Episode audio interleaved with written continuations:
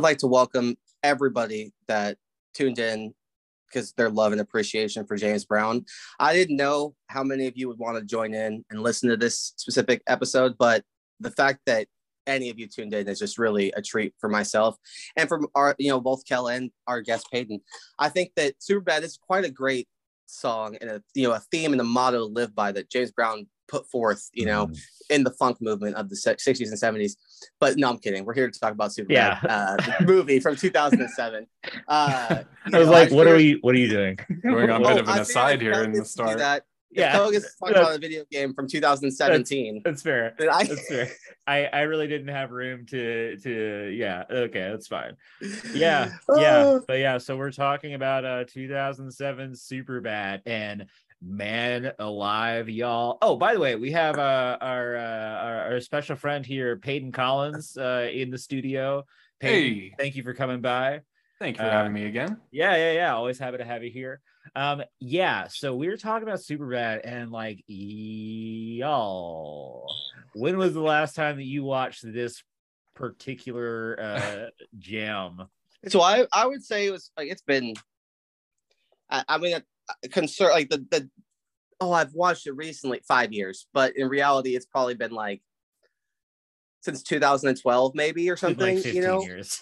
I'm not gonna lie, I anticipated, because we all were in high school when this film came out. Yeah. Like I remember seeing this film in theaters with Payden. Yeah. Opening weekend, and hence why I wanted Payden to come on. I was like, there's no other person like that lived this experience as well.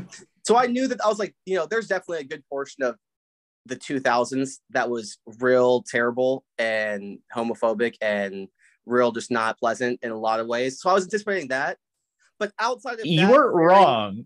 Yeah. A lot of F-bombs in this movie. Outside of that giant glaring red flag. Yeah. Surprisingly not as like misogynistic and other things that I was anticipating. I was like, you hold up better than a lot of other comedies that I go back in time to rewatch, like Breakfast Club was offending a vast swath of people. This offended less people, I would say. Yeah. Well, I mean, time for 2007, this was like, we've got our issues in a bag. We were respecting the people that we're supposed to respect to, and we don't give a shit about the other people.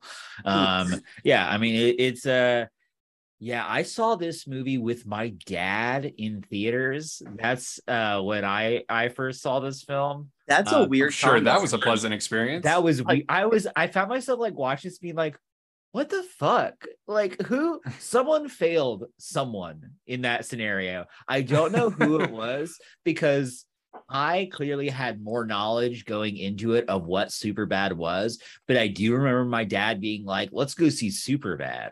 So, I mean, I feel like we both kind of, and I do remember, I feel like we went to like a Chili's afterwards, and it was just kind of like a silent for a little while. And then it was like, that movie was kind of raunchy, wasn't it?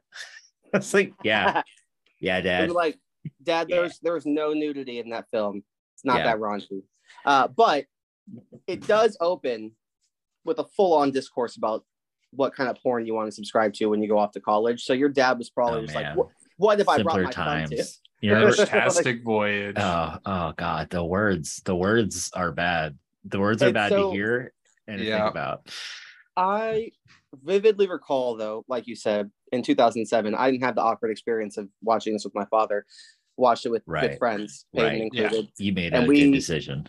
I will speak for myself, but I would like to think that we all in that theater died laughing. We were all just enjoying the fuck out of that film. Oh, this was funny as fuck. Yeah. It was a riot, especially in its heyday when it came out. I mean, this was... I walked away from the theater thinking, this will probably be my favorite movie for like the next 5 years. Hell yeah. Because it just encompassed the comedic taste of that time. It was the first raunchy modern comedy. Yeah, as I saw it, like that's for our age, because like wasn't for our generation this or whatever, like but it was in like the prime time for the Apatowverse. Like it's it damn near kicked it off. Pretty much. I mean, Knocked Up, I think, is the only thing that came before it. I'm probably wrong. I was wondering if that came before. Knocked Up came before this. Yeah. And they were shooting this and Pineapple Express at the same time. Okay, that's right. In fact, the close-up insert shots of all the penis drawings those were shot in the woods of the scene with James Franco and Seth Rogen in Pineapple Express, when they were like lollygagging in the dark in the woods. Off on the side, they were shooting insert shots of drawings of penises, and like basically pitch black with just like a bunch of lights beamed on him. That's Eddie the Coxman. He's over there just kind of sketching away. Don't go over there. All of the drawings in the movie were drawn by Evan Goldman's brother. Nice. They mentioned that multiple times in the commentaries, which I watched before this, which helps bring in a lot of qualified opinions that we didn't subscribe to. But I would like to say there are worse jobs. That man Evan, or I don't know Evan's Goldberg's brother's name, but that Goldberg got paid. That's his name. His name is Evan Goldberg's brother. Yeah, exactly. Evan Goldberg's brother got paid, the singer, money to sit around and draw dicks. His parents are assholes.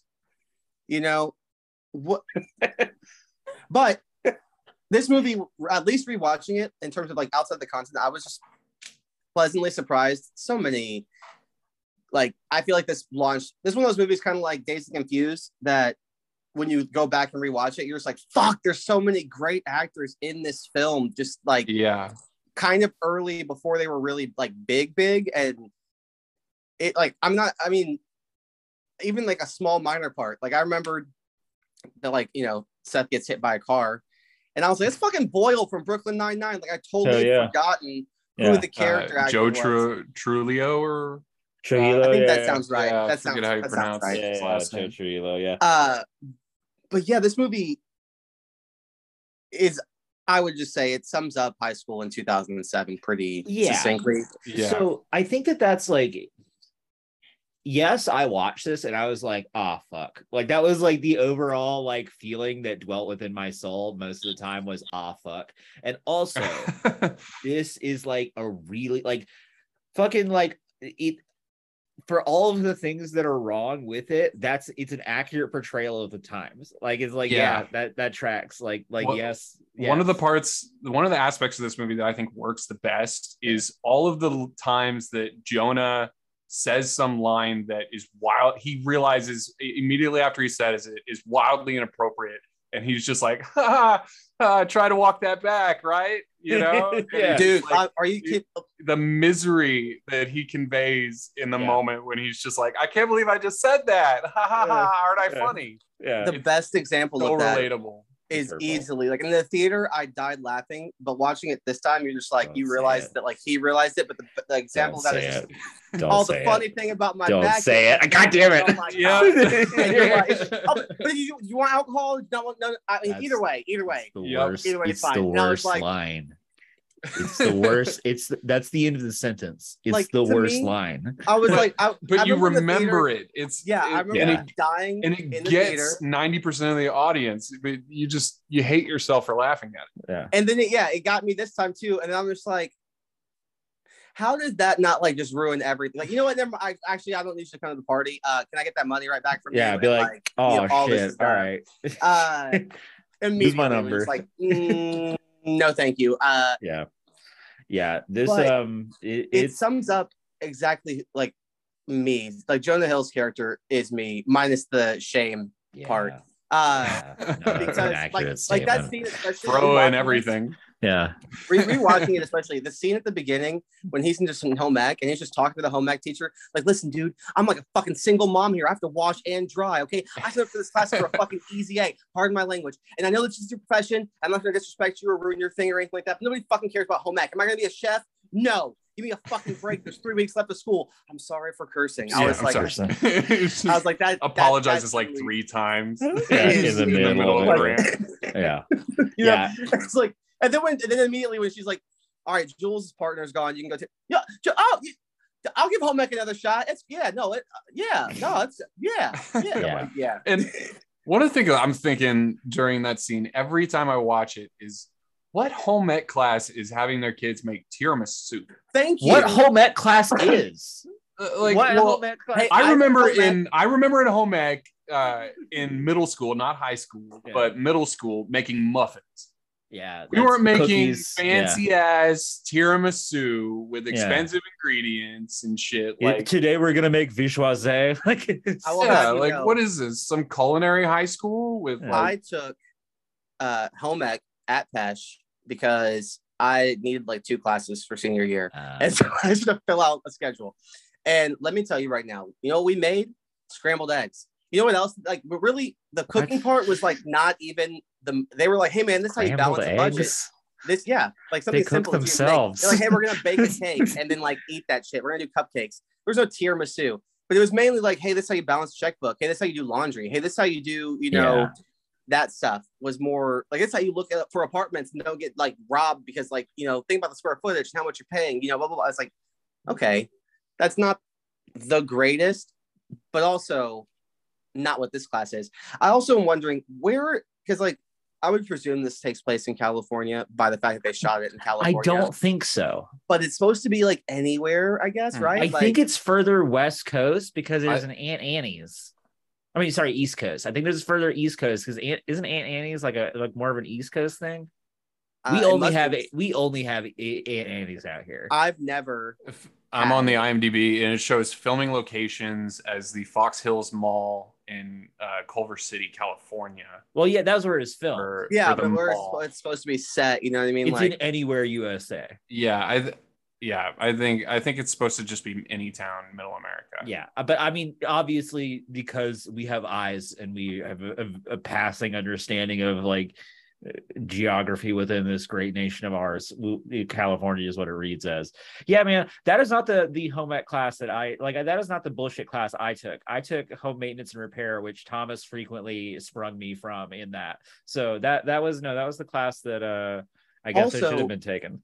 Also, one thing, you know, it's weird being like an adult and like thinking about things. And it's so like one thing that took me out of this high school experience immediately was like when McLovin shows up and he's like, "Oh yeah, man, I was like stalking this girl in the hallway, staring at her butt, like totally creepy, and it was fine." Yeah. And I was like, and it shows, and I was like, that's not school dress code. You can't just like have your underwear be showing. Yeah, like, why was that the thought I had? I was literally like, you could not wear that in school. Like, even in our day, like that's not acceptable behavior. That's not appropriate dress code. Yeah. But the problem with that scene is she's out of dress code. That's what was wrong. Thank you. That's Thomas, what was wrong with this woman's body wasn't being policed enough. You're right, Thomas. Thank you. God, thank you. Like, I mean, it's fine if like you're going to sexualize somebody who's supposed to be underage and all these things, but at the same time, I would prefer that it's appropriate period piece clothing. You know, nobody was wearing that at the time in school. You know, that's just what I'm asking for. I mean, but, they just weren't whale tailing it. Exactly. But I love this movie for its basic, simple premise. The plot is just like, yeah, man, which I want to argue this, by the way, because watching this film, I was really rethinking what this film portrays. So they try to accurately portray these idiots as all these like 3 biggest losers, no friends, yada, yada, yada. Light these motherfuckers up, Thomas. These dudes, aren't like the most popular jock kids or whatever, but they're not fucking losers. They all have individual friends and talk to people and deal with people and interact in social things and do all this stuff. Like they might just hang out with the 3 of them at their parents' house on the weekends. It's a personal choice. Like at school, nobody else. What evidence is there of that? Okay, I'm glad you asked. So in home ec class is fucking Evan not just hanging out, chilling with Marogi and hanging out, doing all stuff like, we're having a great time because they go to school doing whatever. Don't care. My point is that you're like, we're social outcasts. Nobody likes us. No, wouldn't you not be talked to? Would people like not ignore you? Would you not be I see the point you're making. I get what you're saying. I think like, they think that they're outcasts or whatever, but I think other people just look at them as like, yeah, that's just Seth and Evan. They have a codependency problem as best friends, but other than that, like it's whatever. Like I don't think that people like. I feel like Evan is clearly has no enemies at school because he's played by Michael Cera, so Evan is clearly just a sweet character. Yeah. However, Seth has probably burnt a lot of bridges. Yeah, he's kind of an asshole. Yeah, and I imagine he's probably well liked because he's funny enough by the kids who are around him. But I would imagine they don't see themselves as insiders. They're definitely outsiders, and as far as like the cool groups of their school. You think it's just because they hang out with Fogel? I Fogel, think so. Well, guilty by association. That's for Fogel sure that Fogel is, yeah. Immediately the anchor dream. Weighing them down. Yeah. Because, like, no, even a better example, too. Evan absolutely is like, people would have no problem with him. Like, people would be like, yeah, man, like, everybody seems to be cool with him. Not even just Becca, but Becca's friend Gabby is like, yo, what's up, Evan? Like, all, like, everybody seems like, oh, Evan, what's up, dude? Seth is an asshole. I agree with that. Yeah, but and they also Seth hates Becca. Yeah, they also say in the gas station, put aside his feelings just to like be okay with getting alcohol for her at the party. Yeah. But in the gas station, they both talk about how they both have dated in the past and stuff. So you're telling me you still had girlfriends earlier in high school, but you're like these big losers. Well, okay. But to these kids, what's more important is actually having sex. Yeah, because they can't go off to college as virgins. It's the American Pie all over again. But that's an example, a great example. Thank you. With American Pie, there's a difference between being a virgin and being a loser or an outcast. In American Pie, none of them have had sex yet, but they're all still like in the school. Everybody talks to them. They're like normal people. Nobody's like, oh, this fucking loser, I'm gonna pick on them, or like they're gonna be like the most pariah outcast kid in society. Like, no, it's just like, hey man, like that dude's pretty nerdy. That dude's kind of an asshole. That dude's like, that's just how it is. Like, I mean, to be fair, it was also like 10 years prior to this. So I think that there is like a little bit of that stank that goes on that egg. I think that in a way, this kind of thing of like, they're fine. Like, they're just like fucking people. And like, no one gives a shit. No one's like, you guys are like the bottom of anything.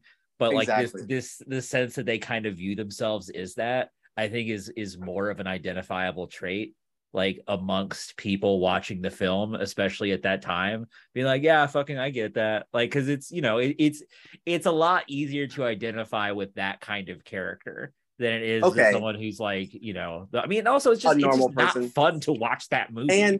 And the example I would give too is the only person that it seems like truly does not like them in school is that dickhead who spits on Jonah Hill. Yeah. Yeah, but at the same time, that dude clearly is like going to jail and like not a good person. He is the pariah, the outcast. Like but it's his cops. Party that everyone is trying to get invited to. That is true. Payden, Kelham, I know you understand this better than most, but how many people that you knew were douchebags or you did not like did you go to their parties because it was high school? Like, come on.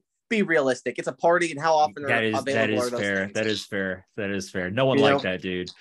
Yeah. I think that those two dudes hanging out with him don't even like him, but he just has cigarettes, and so they're like, all right, man, we'll like hang out with you because we can bum a square off you. Being a high schooler is a fucking bleak experience.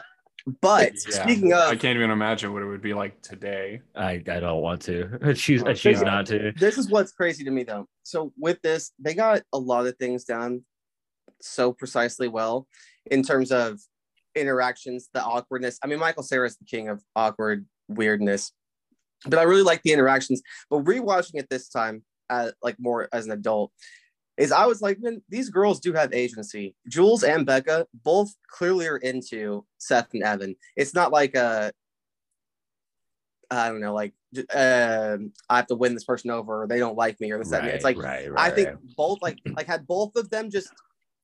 Not like gone about normal things, like the whole premise of this plot is irrelevant. They've established like before the movie starts really that they already kind of have an established relationship with these girls, and they're just so close to just sealing the deal. They just they have one chance, one last party to try and make it all go right, and it's like also speaking of, this is very important because like we were all in high school at this time. Yes. And rewatch, like I feel like I was just on the journey because it's a movie, but I feel like their plan for procuring alcohol for the party, they went to like from like step A, Fogel gets a John Smith fake ID, and we just go get that shit, and everything's cool. But then when that doesn't happen, they just jump to like G immediately. There's no like, hey man, why don't we just go hang out and ask like. Construction guy coming in to buy us booze. Hey man, why don't we just like go ask an old lady? Right? You could ask any person. You know how many people in life gotten alcohol in high school by just asking people before they walk into a gas station? Lots of people. Like you also could have like I don't know, just ask other people that are older. Like there's so many scenarios. And they call, hey mister. Yeah, like exactly. If we want to talk about like all these friends that they supposedly have, like, yeah, why wouldn't they just be like, hey, Carl has an older brother? Like, why are we also just to be clear, because I don't know. We're adults now. I know that Kel is 100% non-drinker now, which is great for them. But what Jules gave this man $100 to buy booze for a party of 200 people. Yeah. What world is it like? And they sort of play it off like when they show up that they like that the booze has not been there since until they get there. Let's think about this. Let's kill all amount of comedy that's possible in this show right now. Let's talk about some hard economics. Okay, so it's 2007. Right, so the bubble, we're still kind of in a little bit of an economic recession. Yes, okay. A dirty 30 was $20. Right, but that's not what they got. Let's shoot for the stars here. So currently, if I wanted to go and pick up liquor down in my state-run liquor store, if I wanted to get, I'll go with what I know. If I wanted to get a bottle of bourbon, like medium shelf bottle of bourbon, it would probably cost me like a large bottle would be like what, like $40. Exactly. So that's let's take off like $5 to $6 to account for inflation between hither and yon.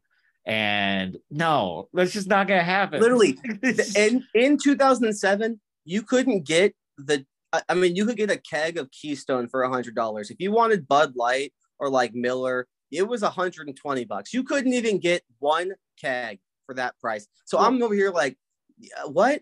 And then Evan, yes, put in a little bit of money because he's buying Becca's booze. So that bottle is cool. But this man showed up with two like brown paper sacks with like four handles each. And you heard the list. Pack. You heard the list exactly. That Fogel read. It was like, it's like rum, that is a $300 or $400 list. Even but you remember he didn't actually. The alcohol he brought was from the party that they stole the alcohol from. Well, no, it wasn't actually the stuff he Fogel brought the stuff that he bought at the store. Like he got out with that. The only thing, like, yes, what Seth brought was the poisonous soap beer. Yes, he brought the poison. But Fogel did get out with his absolutely. The only thing he brought was the gold slick. What's wild too is right before Fogel gets punched, when she opens the cash register, she says $97 and some change, and I was like, no. Maybe if you were buying the single use, like the small ones that like alcoholics supposed to be drinking casually, like when they're hanging out, that costs like $12, maybe. But at the same time, how are you feeding 200 people? We would go through. We had 60 beers and like usually two handles, and that would cover 15 to 20 people, maybe. All the beer we'd have like a third of a handle left. That's what I'm saying. Like it'd be like a little bit left, and that was 15 to 20 people, like on a good day. You know what I mean? And they're talking about hundreds. Like on the times when there were like a ridiculous number of people at parties that I threw, that people had to bring booze. You couldn't just have like one person supply the alcohol. This isn't a wedding. Is the implication that all of the alcohol that was being consumed at this evening was supplied by the boys? It was implied by. I think by so. Because if you look at the sequence when Seth is entering the party, everyone's just kind of sitting around. Yeah, just hanging out, doing nothing. Okay, let's talk about that. Can you fucking imagine this shit? Also, hold on. The reason why that can't be 100% true though is because Becca's already fucked up. So what I think is a few people probably showed up with six packs or 12 packs. You know, like how people do at parties. But like you didn't bring like seven handles, you know what I mean? Like it was I got enough for like a couple of people. That would be terrible like manners if it's like, which I mean, yes, high schoolers, but I don't think we would show up to a party at that point in our lives, be like, oh, this huge fucking party. Yeah, no one's gonna bring anything. We're all just gonna get like no one's gonna treat a party like that. We're like, yeah, it's fine. I'm sure they'll just have things. That's just the one thing I wanted to. Any person watching this is under the legal drinking age. At no point in your life do you ever need to assume that if you throw a party, $100 is going to cover you for booze. You are wildly inaccurate.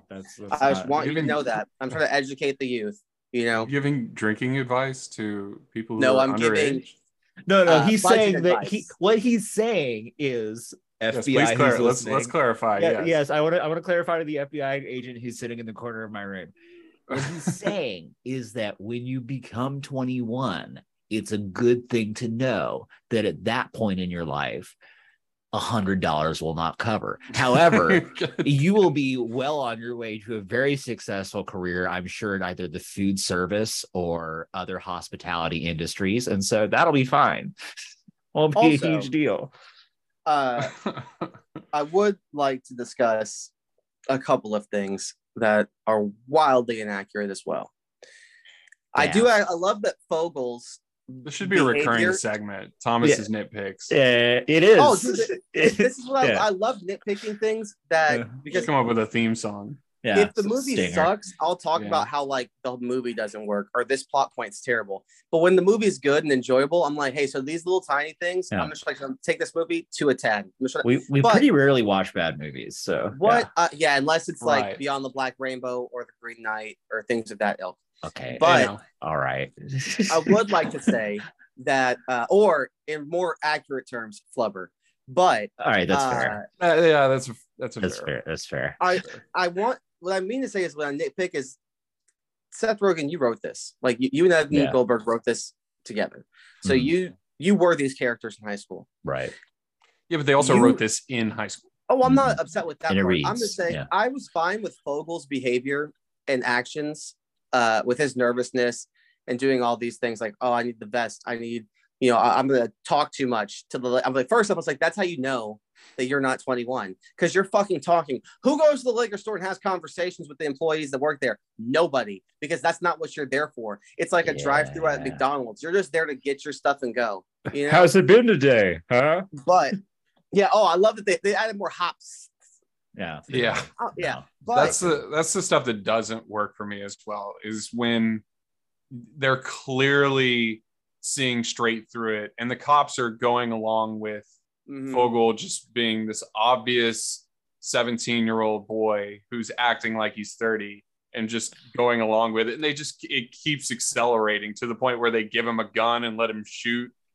I guess it reads, because it's like they're like, oh, like we knew that you weren't the whole time, but like that feels like kind of like a way to explain why it was so fucking crazy. I mean, like, it tracks, but it's them trying to justify why they would allow cops to go and commit so many obvious crimes out in the open. Mm-hmm.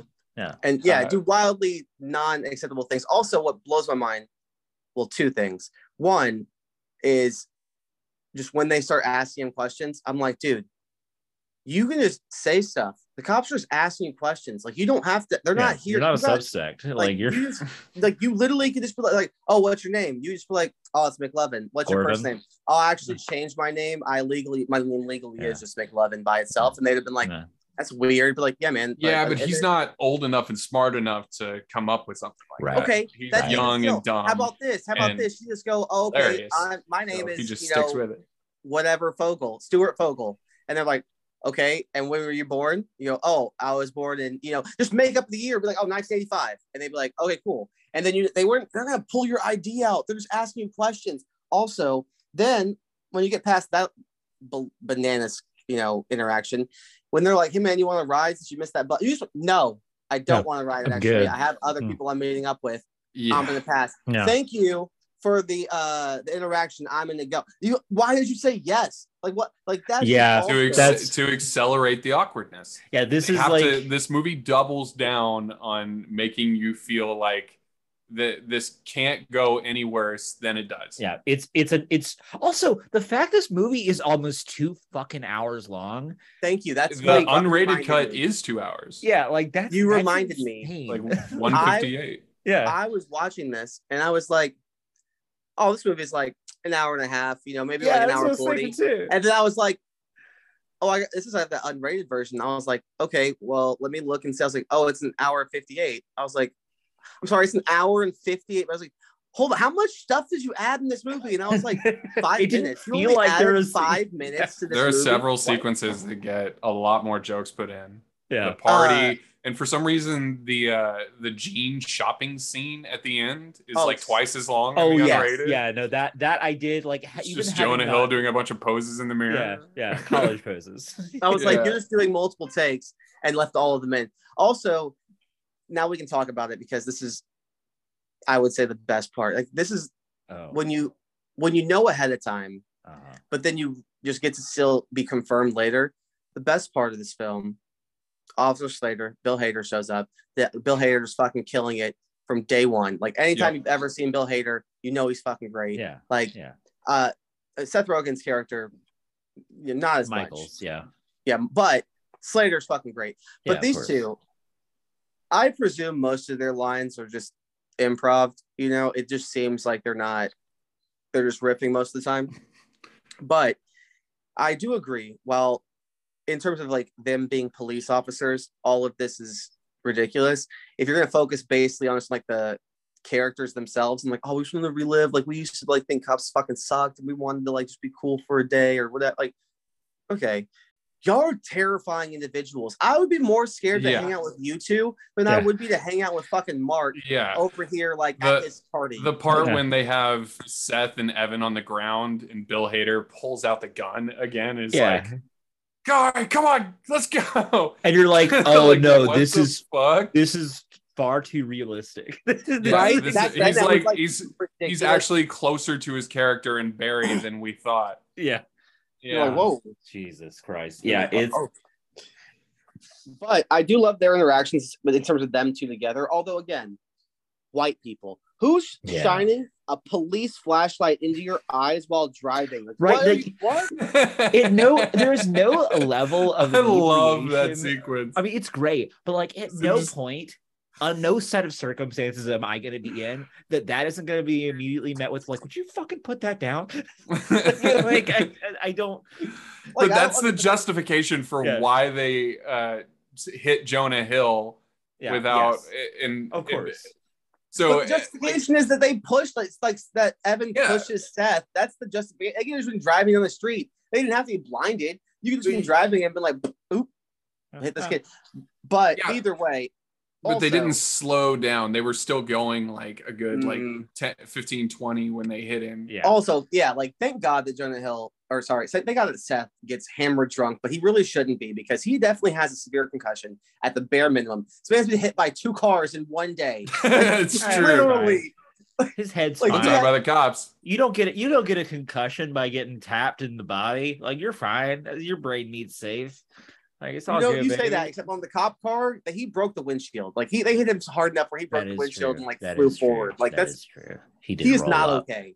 You know. Also, if you're a grown adult, would you literally like touch your hand down on the ground and then put your mouth on fucking laundry detergent and kill yourself? What the fuck? Yeah, like you see that's laundry detergent. Like I don't care if it smells like beer. Like you know for a fact that is laundry detergent. What are you doing?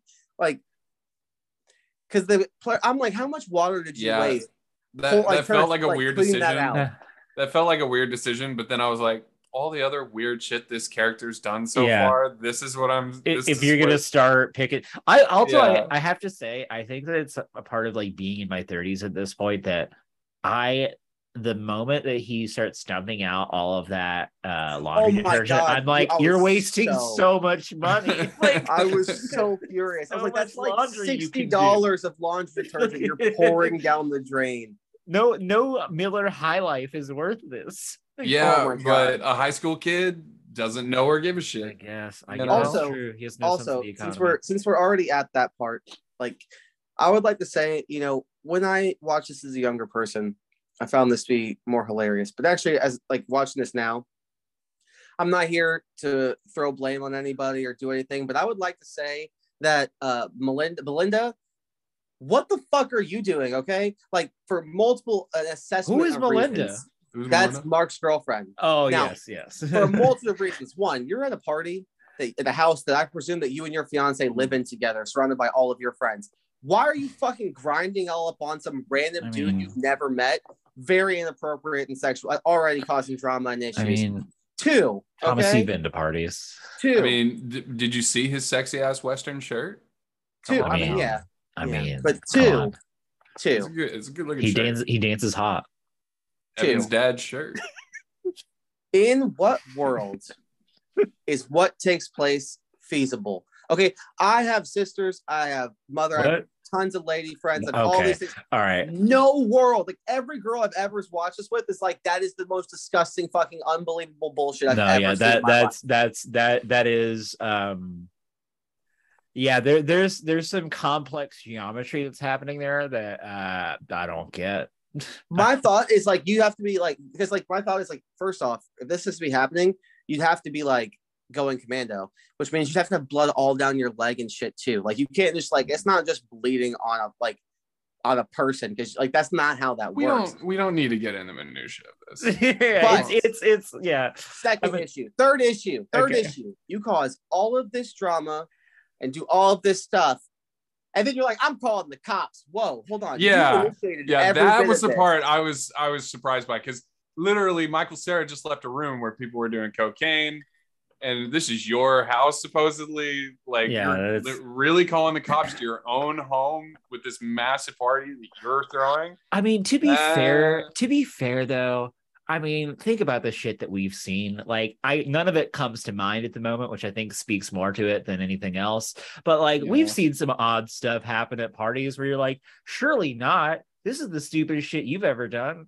The only justification I can think for it is it's just a script writing gimmick to try and dovetail the script to get two storylines back in the same place. Oh, together, sure. In the same obviously area. The cops that are going to show up are going to be our two dimwit cops that we've been following the whole time. They're the only cops in any town you and that's how you get your three boys back clearly. Yeah, unless like you know all the other cops are too busy getting murdered while the cops are getting beers at the that restaurant. Is no lie probably my favorite part of the entire fucking movie, like hands down, is that one little bit of like, oh, we've got it. Oh, hang on, oh god, there's so much blood. Like, yeah, that is the best fucking joke in this entire goddamn 2 hours. Like so good. It's so well loved. I do love the tag on that one too. Do you guys want to get? Oh, we gotta go. We have 13 beers to go. Can we get? Do you want to get road beers? Can we get 13 road beers to go? 13 beers to go. Yeah, we're not paying for this. Yeah, yeah. The guy's just like, oh, was that? We got a call. Yep. Yeah. We gotta take off. Yeah, we don't have time. We don't have time to pay. 13 beers to go, please. Yeah. Also, what? Another thing that bugged me that has nothing to do with the plot of this film. You can't just like pick up a drunken vagrant and then did like leave them in like a posh like suburban neighborhood randomly somewhere, like just to wander. Well, like, not with that attitude you can't. I'm just like out here like, what? Like I love the guy too. You can't unarrest me, I want to ride. Like what? I mean, yeah, to like, be fair, like you've inconvenienced me so much at this point. This is not the part of town I live in, obviously. You know, yeah. Like what? Like where am I? I'm lost. What? Like it's like this person's gonna wander. You're gonna have to immediately go back and pick him up because you're gonna get so many calls from like suburbia being like, there's a fucking weird drunken like vagrant wandering around. Like I don't know what's going on, but I'd like to point out the quiet, I'm assuming uncredited role of Clark Duke in the fucking background. Well, Clark Duke wasn't anyone at this point, and again is no one. I'm pretty sure. I think that the Clark Duke star rose and fell, unfortunately. Yeah, you're not wrong. He peaked at Sex Drive and Hot Tub Time Machine. Yeah. I'm just saying he's been in. It's true. You know, hey Clark, I know that you're one of our fans, and I do want to take this moment, and I want to apologize for this shit that we're talking about you right now. We just want you to get better, man. All right, but like, get better. What happened to Clark Duke? It's just like in general, I just want him to be better. We love you, Mr. Duke. Yeah. I bet you if you looked up right now, Professor Clark Duke's been like on a fucking TV show. It's like gone for over 100 episodes, and you'd be like, shit. Yeah. Oh, like, Clark Duke got a Peabody. My opinion is Sex Drive is underrated. Oh, 100%. Also, wildly offensive, I'm sure. What's up, Miss Tasty? what's up, like, yeah. Oh, there's no fucking way. You want to talk about a star that burned, well, not bright or fast, but that you want to talk about a star that burned. Yeah, it was kind of like it's kind of like when you accidentally turn on your phone screen in a movie theater. It's akin to that, and then you immediately turn it off. But while you're looking up Clark Duke's filmography, I would like to shout out Emma Stone. Fucking nails it. Oh, man. Great. This is introduction to Emma Stone for me. I'm almost 1,000% sure I hadn't seen her in anything previous. Yeah. And just killed it. Was very charming and amazing. As Jules, hilarious. On top of that, chemistry with Jonah Hill is great. I'm blanking on the actress that plays Becca's name, but she's also wonderful. Like a perfect, like awkward Michael Cera, like nice, sweet. Becca is played by Martha McIsaac. Thank you, Martha McIsaac. I would like to give you credit as well. I'm trying to think if there's any characters I want to shout out. Don't know your name, but like what I'm gonna say is like not Blake Lively as Jules' best friend, like Emma Stone's best friend, just for doing nothing, just for epitomizing like so many girls I went to high school with your fucking outfit and your attitude and you're wanting to get smeared off. Like just every single thing about you. I was like, yeah, I went to high school with you. You just definitely knew you took your job seriously. Also, I want to shout out Bangs. I'm glad that you don't exist in that same place anymore, because it's nice to see people's full eyeballs. Like, you know, I was sick of that nonsense when like people just had a whole eye covered, like they're a pirate for some reason.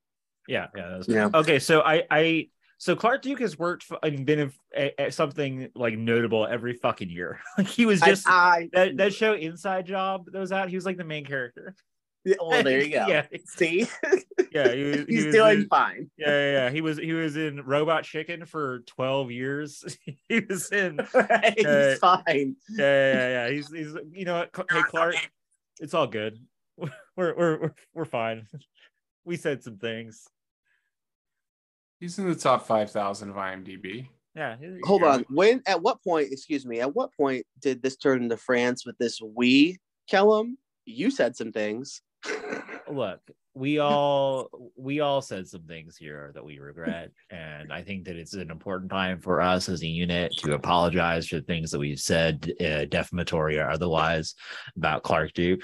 I keep wanting to say Clark Gable, and that's not it, but like every time happened one night. Yeah. Hey, but Clark Gable, you're on fucking watch. All right. First off, Clark Gable, if you were in Superbad, I don't know what role I'd put you in, but I'm sure it would be a better film for it. You know, what if Clark Gable played the drunk from Chili's, or what if instead Clark Gable is, you know, Joe Cerullo? Although, also, can we discuss? Clark Gable played one of the corpses in the ground. He is a zombie mummy person. Can we talk about dead for 100,000 years? Why? I'm just because I want to know. I'm curious character motivations, but why would I don't know. I'm gonna say the drug addict who takes him to the party. Why would he go to a party that he clearly is not invited to, or like able to hang out at? Like it's immediately it's fucked up. Because he's a weirdo who needs to use his friend's phone to call his friends.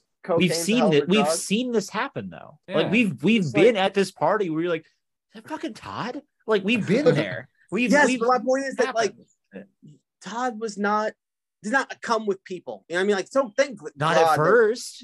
Thank God Evan and Seth like totally just like lagged behind, and we're kind of just like, what's going on? Because like that way then like, you know, I mean, like it seemed he's like, oh yeah, man, come on in, like do whatever. It's like I'm just gonna like also.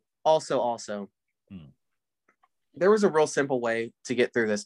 When the dude from the liquor store like comes in and has that giant like box of like tons of bottles, and he like walks right up to Jonah Hill, or I can't remember which one. I think it's Jonah Hill. But he's like, "Hey man, we're gonna get so fucked up." He could have just been like, "Hell yeah, man! Do you mind if I grab like two of these?" And he'd have been like, "Do it!" And you're like, "Cool. Hey man, we got what we needed. We can just go." Like it would have been that simple. Yeah, you know what I mean? Like. Because this liquor in this world is like Jesus. You can just spread it around, like, you know, enough. It will go a long way. You can just show up with two bottles, and that whole party would have been satisfied with alcohol. You know, it is fair. Yeah, that's basically what they did. Yeah. Also, yeah, they're high school kids. They got low tolerances. That is true, actually. Lakewood would fuck you up back then. But I would also like to address that, because Kel brought it up earlier, and it's very crucial and important to inform every person alive that every person that drank that fucking laundry detergent beer is definitely dead. Okay, thank you. Like, this is green beer. That's the, you know, it's the Tide Pod Challenge before the Tide Pod Challenge. That's the ending I want to see. That's the unqualified cut. Is that like this? The way this ends is not like oh god, you knocked her out. Like it's none of that.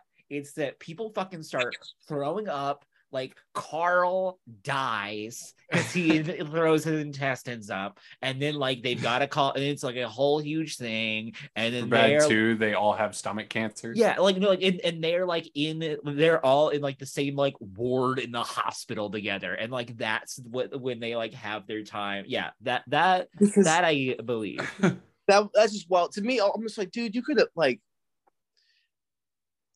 So many things. First off, also, by the way, can we not talk about like you didn't use that laundry detergent to clean that stain on your pants? Instead, you just poured it down the drain and let that stain be there. That's not how blood works. You know, well, you see him washing it out or trying to wash it out. You can't wash out blood like that. I would like to discuss though the black eye. You brought it up. That shit still kills me. Like, just being so drunk that you're so emotional and you're just like. But you're not drunk, and I'm just gonna. It's so, and then it's like KO, boom, and just like the best. What like the what the fuck? You, what the fuck? Yeah, that fuck was delivered perfectly. Yeah, it was real. That felt real. It was like it felt. Yeah, it felt like you got hit in the face. That was improvised. That happened. Yeah. No, I do. Yeah. I will in terms. I feel like Payden is gonna know this. But I was reading. There's been a lot of like super bad news tidbits that have been popping across my dashboard. 15th year anniversary. Yeah. But the thing of Jonah Hill fucking hating Christopher Mintz-Plasse like when he first met him, like absolutely. Fucking despising this man and being like, I cannot, Judd, I can't work with that man. He throws off everything I'm trying to do. It can't happen. He's like, that's why we're hiring him. He was concerned that he wouldn't be able to let Jonah do his thing. Yeah. That he, since he wasn't like a trained actor, that he would like step on his toes and get in his way. And then Seth Rogen and Evan Goldberg were like, okay, let's go look at the dailies. Point out one moment where he didn't let you do your thing, and he was like, I can't really. And they ended up becoming fast friends. What's great too is it comes off in the interactions, like you say, it works. It really comes through on the screen. Gotta love just all the put downs. Just like, what are you, an Irish R&B singer? Like, no, you're not McLovin. It's a stupid fucking name. And also, I love that line. It still an holds Irish up. R&B singer. It does. It's also great. Like, what do you, Seal? It holds up great, which, by the way, Seal is a pop singer from the 90s, children. Not what makes you laugh, too. What do you, Seal? Is so good. It was McLovin or Muhammad. Why would it be between that or Muhammad? Why is it Muhammad between those two? It's like, why don't you pick a normal fucking name? Muhammad's most common name in the world once you read a book. Like, that's a great comeback, really. Like, frankly, because it's like, you're white. Okay? Yeah. Like, it's just pure ignorance, it's excellent. It's excellent. It's very good. Yeah. Tries to come off as cultured, massively fails. Yeah. Also say that that the movie... does have its heartfelt moment when when you're in high school and you're hammered drunk and you and your best friend just like told dude, I fucking love you. Like I should be able to say that. Like I love you. Hug. Yeah. Like that hug was so drunk hug. It's like it's going on for far too long, but you're drunk so you don't even realize. Him carrying him out of the park, like every bit of that, like I mean, like yes, I have my issues with like some of the stuff where I'm like, oh fuck, I don't want to, this is unpleasant for me to watch. But like there are no things that happen for the most part. Like, obviously, there are some huge exceptions, but like within like the minutiae of how the characters interact, where I'm like, that wouldn't have gone that way. Like, everything is like, that's real. Like, that's 100% real. yeah, one of the most real things. It's just a throwaway thing, but it's like, hey man, why don't you go back and piss yourself, dude? That was 8 years ago. People never forget. People remember. Yeah, that was Dave Franco. Yeah, yeah, absolutely. Yeah, yeah. Of course, it's Baby Franco. Yeah, but what makes me laugh too, like I do love you brought up like the heartwarming scene of just like, let me, I gotta save you. Oh no! Like, yeah, and everyone's like, what the fuck are you doing? Also, I like how long. Like, this is a part that I don't really buy, because we've been at parties as teenagers when the threat of police individuals was looming. The way that you responded to that was not casually, because everyone's like immediately upon entering that house, everyone would have scattered like cockroaches. Like this, somebody's lighting a bomb in the background. Like, there would have been one like Kel in the background in the foyer area when the cop would first open the door, and it'd be like, "Oh, it's the cops!" And it would have been like broke the back door open. Yeah. Fucking cops, 5-0, and you'd be like, no, I would have run through the wall and left a Wile E. Coyote shaped hole and just silently disappeared into the woods. Like, there would be just like, God. A thing that happened allegedly in high school is if you didn't drive, you would be in luck, because a lot of times the cops would just be, you know, like, let me just sit here and write down every license plate that's parked outside of this house. And then I'm going to knock on the door. So when they all scatter like flies, doesn't matter. I still know who was here. And you're like, cool, but if you don't catch me, you can't catch me. Yeah. Doesn't work as well for parties held in apartment complexes, though. Does not. Exactly. Does not. Yeah. But also, I'm just, again, thank you for pointing out the blasé affair. Because as, you know, Seth is freaking out. So he's picked up Evan, like Christ, like walking him out. Yeah. And Madonna on the rocks. He's walking by kids like at the pool, just like hitting up the bong, smoking blunts, just chilling, like busting lines, just like, oh man, it's like, you didn't think to be like, it was like, why are you carrying him like that? Oh, the cops are here. That's why I'm, you know, and people like, what the fuck, dude? Like, he's like, I mean, he's shit faced, but like, I still would have been like, it's fucking cops. Like, one thing that reads unrealistic to me, but. I'm happy for it in terms of like the third or fourth thing at this point. Yeah. There's been many. There's been a lot of. This is like the fifth segment of Thomas's nitpicks. Yeah, this isn't a nitpick. This is me saying like what I actually like about the film. Okay, I'm just saying that like I don't think if they remade the film that I'm saying all three people like actually get what they were looking for. I would say in the evening, you know, McLovin gets laid like with the girl that he was stalking earlier in the hallway, which how she doesn't recognize him. Whatever. Yeah. And like Evan is like on the way to like what seems like a serious relationship kind of thing with Becca, and not like a just fool around thing. And Seth is like in what looks to be like a relationship with Jules, more or less. All three get what they want. And like, you know, Jules and Becca definitely the start of a thing with Jules. That's what I'm saying. Like a thing. I don't know. Yeah. So, you know, but it's like, but what Seth wanted was like just a summer girlfriend. So like that, you know, that seems plausible. There's inroads being made towards that. Future. Exactly. Yeah. And Jules also liked him. Even when like Jules was like, when he kissed her and stuff, she's like, no, I'm totally fine with kissing. I just don't want to do that right now when you're fucking hammered. Like, I'd rather we were both sober if we were going to kiss and stuff like that. That's literally her being like, no, I like you. Like, we don't have to do that part, like the drunk part isn't required, right? And with Becca, dude, fucking dying laughing, like I want to have sex so bad, and he's like, I don't know, I'm just not ready. Why are you being a little bitch about this? Like, you know, like, oh my god. Yeah. Also, I love the fucking scene of him going in the bathroom to try and get wasted, and the fact that he has a bottle of ouzo, and which is not a thing to drink like that. And he takes a sip, is like. Just immediately sprays on the mirror. Yeah. Like that. Yeah. Like, yeah. That's not an 18-year-old drink. All you had to do was take 3 shots and then walk out there. You're going to be drunk as shit. Like, well, I don't understand. Like, he doesn't know how it works. I was like, just shotgun a couple beers, like something. Like, you have to. Yeah. Oh, wait. No, they do drink. Like, they get drunk on the like. Yes. So, like, he knows how this works. I'm confused about that. In this, blank suspension of disbelief. also like the high school logic.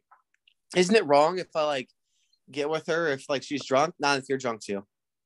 Oh wow! Yeah, that. Like, thank you, Aristotle. That doesn't really hold up very well. I was like, luckily, you're both into each other. So that's, but like in reality, that's not factual. Don't take that lesson.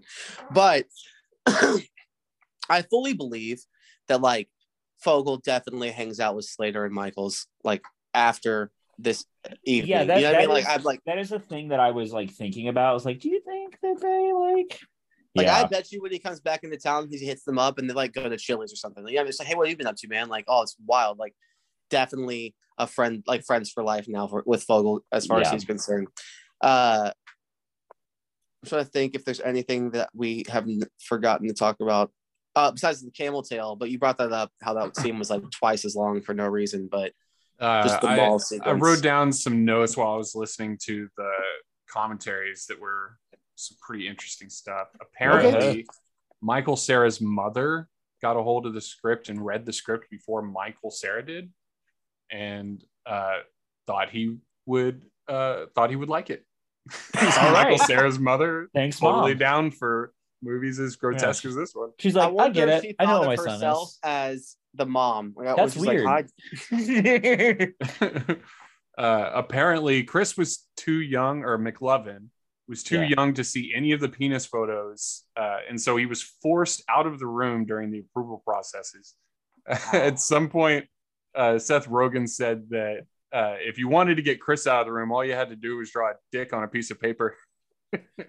Like, sorry, you can't be here. I could see. Yeah, illegally, you're not allowed to be here anymore, Chris. We gotta. There's a penis. There's anatomy. I'm gonna need you to step out. Get out right now. Yeah, it's our jobs on the line. Yeah. Jesus. Yeah. Judd Apatow brought his 9-year-old daughter into the recording of the commentary. Nice. Since which one, Jonah, Maude or? Okay. Yeah, man. And they were recording it, and so he wasn't allowed to curse. And they got into an argument, and about halfway through the commentary, Judd Apatow just leaves with his daughter after Jonah Hill's been making fun of him for like 5 minutes. It was sick. It was pretty great. I can recommend the commentary for its own entertainment value, separate from the movie. Hell yeah, it's great. Also, Seth Rogen's dad plays the man who kicks them out of their backyard when they're running through the backyards. Oh, really? He throws a baseball bat. You sick son of bitches. I love that too. Jonah Hill should say, like, I'm like, Jonah Hill takes so much abuse through this film. A baseball bat, like straight to the spine. Fucking two cars run over him. Yeah. McLovin gets he really gets his shit taken out by the bum. But. Yeah, he gets his shit fully rocked in this film. Yeah, Jonah Hill should have been like, "Hey, well, I'm getting that cover up for you. Can we stop by a chiropractor or something? Like, I'm really not okay." Everything's so bad. Everything inside hurts. Yeah, and I still have to go home and tell my parents my car got towed. Oh yeah, from the immediate get go, this hamster cage that I've been driving around has been impounded. Yeah, fuck. Anything else, Payden? Yeah, I got two more. They had apparently during the donut scene where they were driving the cop car around in the parking lot, they had not planned on using Panama by Van Halen, that Bill Hader just started improvising, singing it on the spot. That's expensive. It was in so many scenes that they ended up being forced to license and use the song. That's an expensive choice. That is an expensive bill. You made it. That is not cheap to license. Oof. But the scene was unusable if they didn't use it. I mean, I guess that tracks. Yeah. And apparently, for most of the characters that don't have like a description to their character names, like the Vag-tastic Voyage guy. Yeah. All the other characters are given porn names. So based on the actor who was playing them, they named the character based off the middle name or the street you grew up on, combined with your first pet's name. Yeah. So if you look through the credits for this movie, all of those character names from all those cameo actors, that's their porn name. That's hilarious. Very nice. That's a nice touch. I like that. If you have IMDb up, could you give us a couple of great ones that you see scrolling through? Like, I'm just curious if there are some truly good ones. Sure. Let's see. There was. I would do if I was like gonna not participate. They're like, oh, what are these? I would say internet password. That's what the street I grew up on. Internet. And my dog's first name, password. My dog's middle name, however, was Jamiroquai.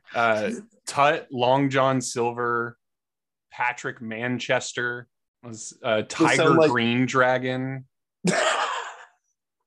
That's excellent. Yeah.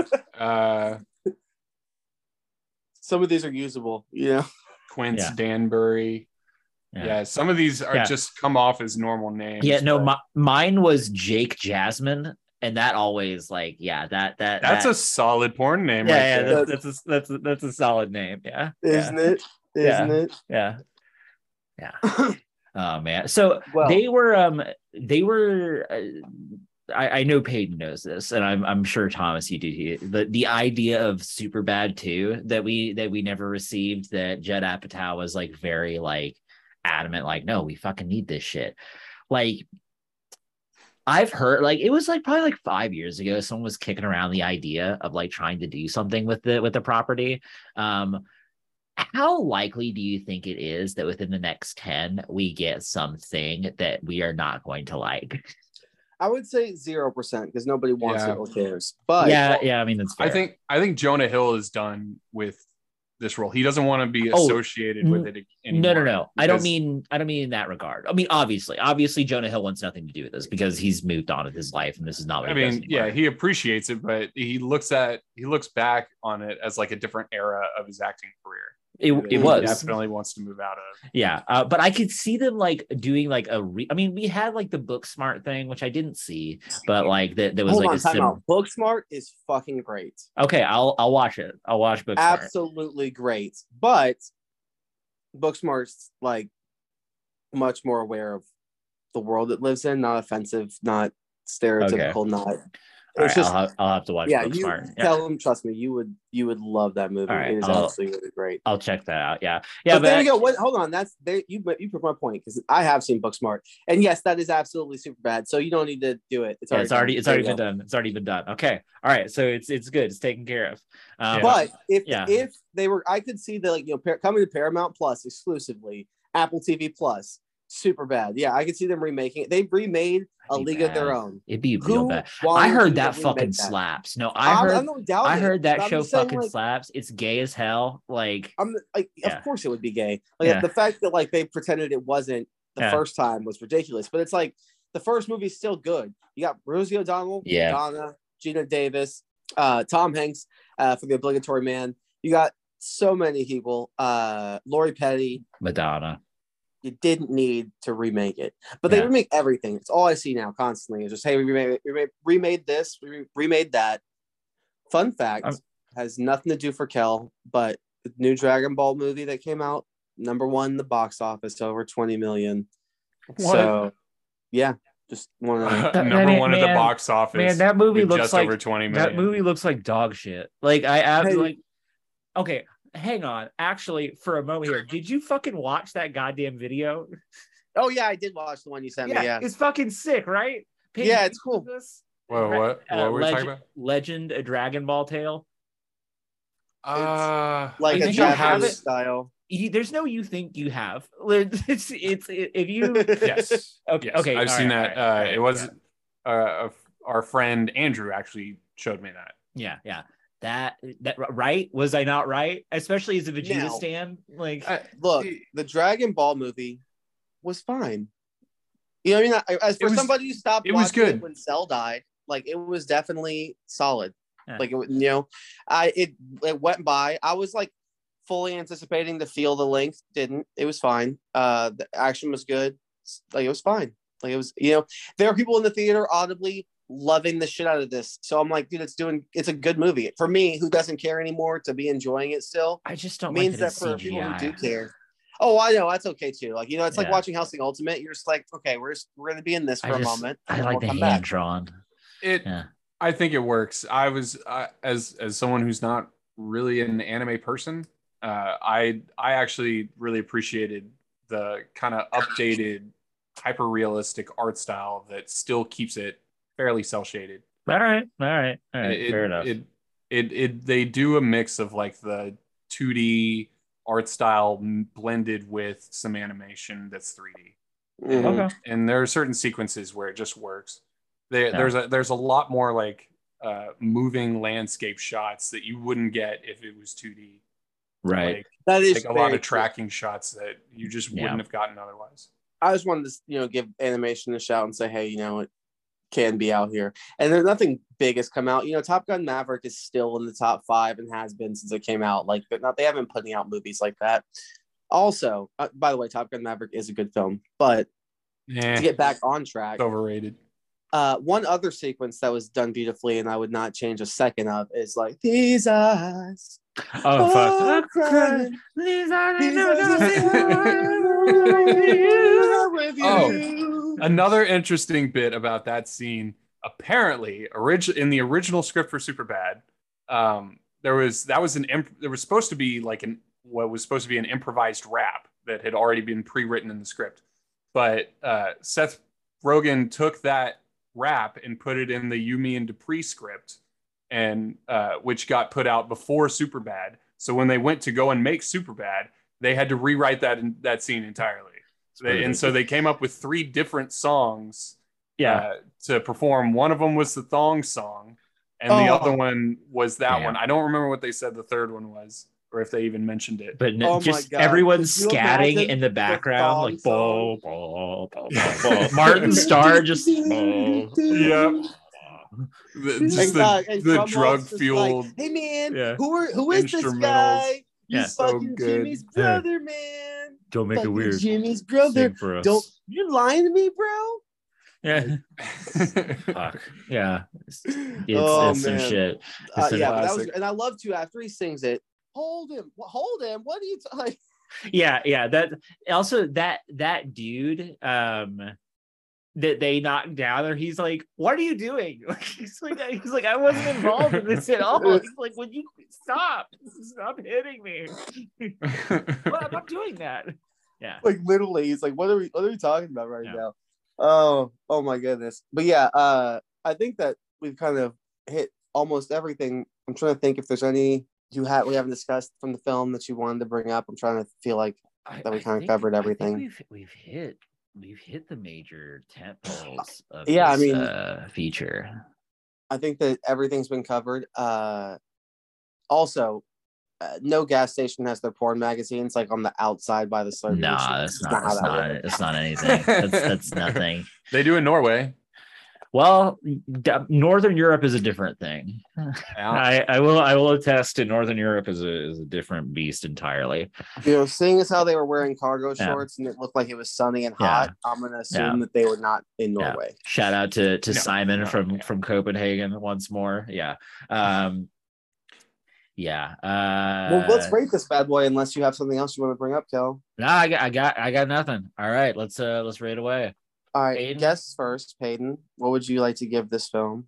Shoot. I mean, how strict are we? I want to give this a 10 because it has a special place in my heart for comedies. I mean, it's our generation's Animal House, so to me, this movie is a 10. Is this as offensive as Animal House? There's no glaring rape in this film. You know, I don't know if this. Look, it's risque humor that kind of set the tone for what the next generation of comedies would be. Yeah, in my eyes, this is the movie that fills that role. Our generation's Animal House would not have those things in it, so it does track that. Touche, salesman. So I would give this a nostalgic 7.5. I don't love this movie. I enjoy it, and I think that like I do feel very nostalgic about it, and there are so many bits where it's just like fucking this thing again, but like it's not necessarily like it doesn't hold me at all. Like, at no point am I like, oh shit, I got, like, I don't find myself like actively engaging with it as a media, like when I'm watching it. But I think that's largely because, you know, it's just not where I'm at. But that being said, I still like the like, yeah, I for nostalgia's sake, and you know, with all of those asterisks on it, 7.5 is what I'll give this one. I'm going to rate this. You know, I would say back like when it came out, it was a 10, 100% a 10. And watching it now, it's still fucking great, and I still really enjoy it, and it holds up. I'm really glad it held up as well as it did. I will slightly bring it down to maybe like an 8 currently, so I'm gonna give it an 8 right now. And the only reason why is there's like, you know, we didn't really spend too much time talking about it, but there's a lot of derogatory slang terms and things for. We briefly touched upon it at the beginning, but yeah, like there's a lot of shit in here that like hard F's. Yeah, like a lot. There's a lot of stuff, and I mean, again, that's how it was going to high school at that time, and accurate. It's not necessarily like the stuff you want to hear in this, the year of our Lord 2022. But you know, so like, keep it froggy. Like, be aware. Also, like. Yeah, there's a lot of things like, you know, there's so many other things that you could turn it in different directions. But I think it's good enough. I think that if people still watch Pretty in Pink, then people should watch fucking Superbad. You know what I mean? This is much less offensive. Who still watches Pretty in Pink? It comes out in like 4K and every other fucking format. That's not what I asked. So I'm telling people watch it is the answer. Yeah. Okay. All right. Whoever's listening, hey, if any of you motherfuckers out there are watching Pretty in Pink, you're wrong. You're wrong, and you're your history's greatest criminal. Careful what you say. The audience is gonna force you guys to watch it. It's I won't. I will not do it. Just to be. Just you will if enough requests come in. Just out of curiosity, we'll see. With I heard that they're remaking Pinocchio. And do you think it's going to be a horror movie? Because how are you going to not do all of that wild shit that they have? Are you going to exclude it, make a different movie entirely? No, isn't it like a mega kids show? Like, isn't it? But like, that's my point. Is how are you doing that?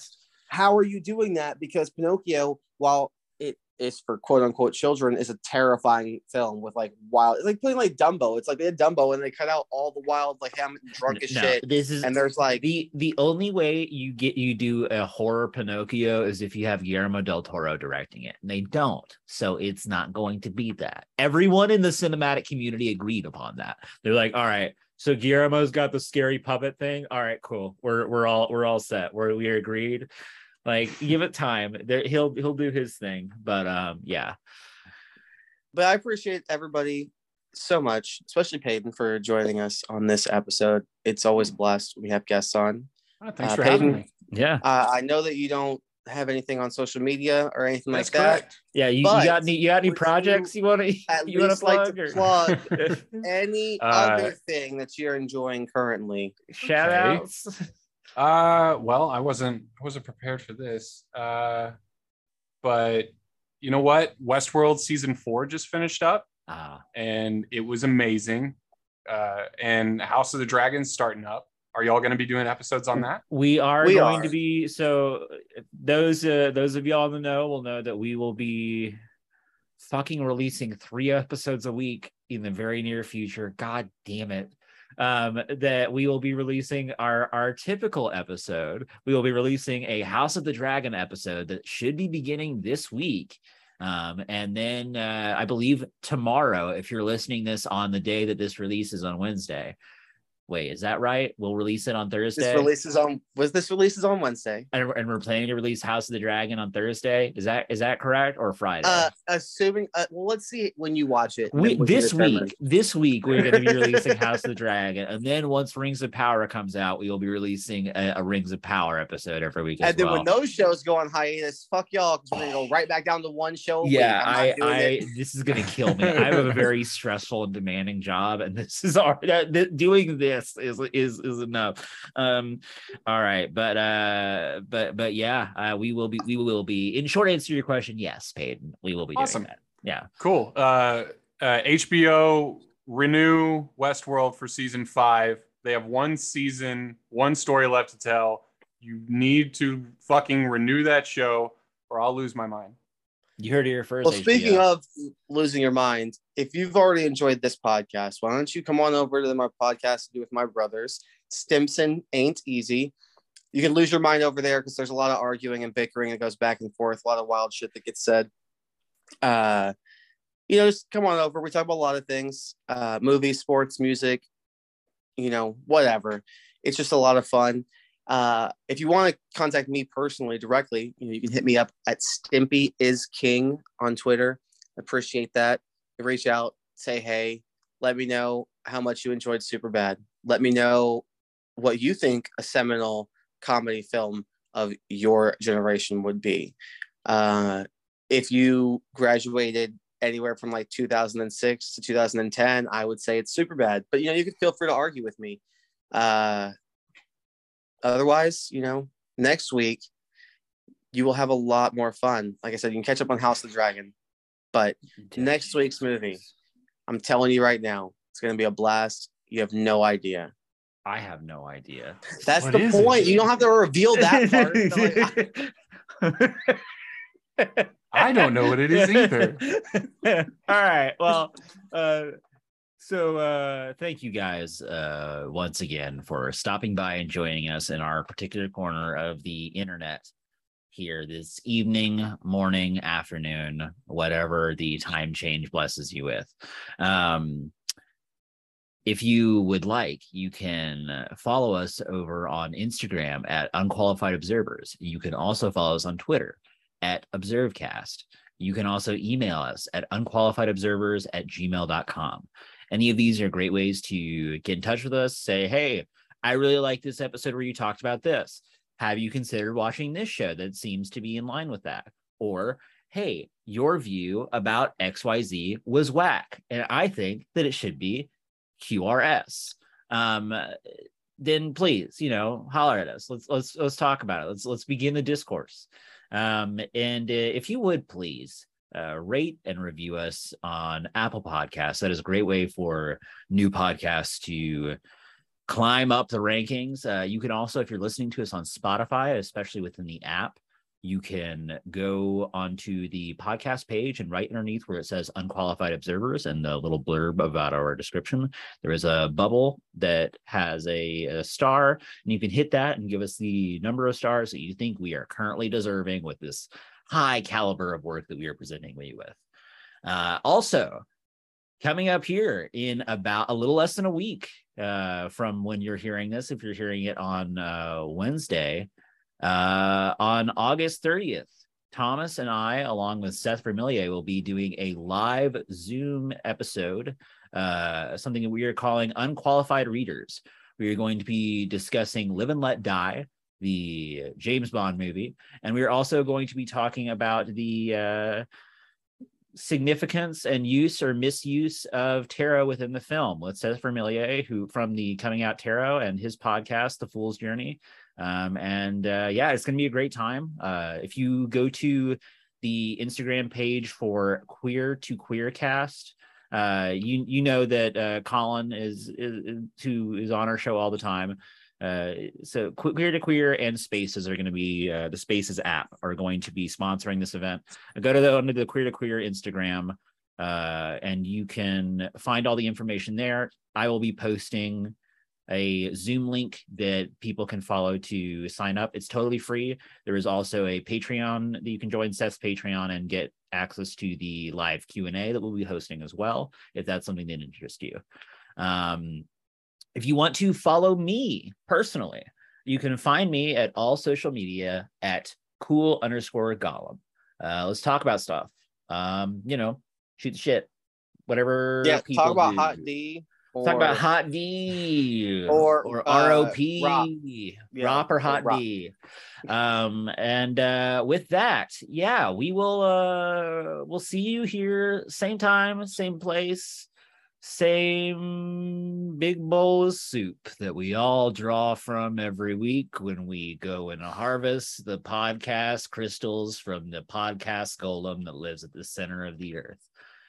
Until then, I'm Kelham. And I'm Thomas. And we don't know anything.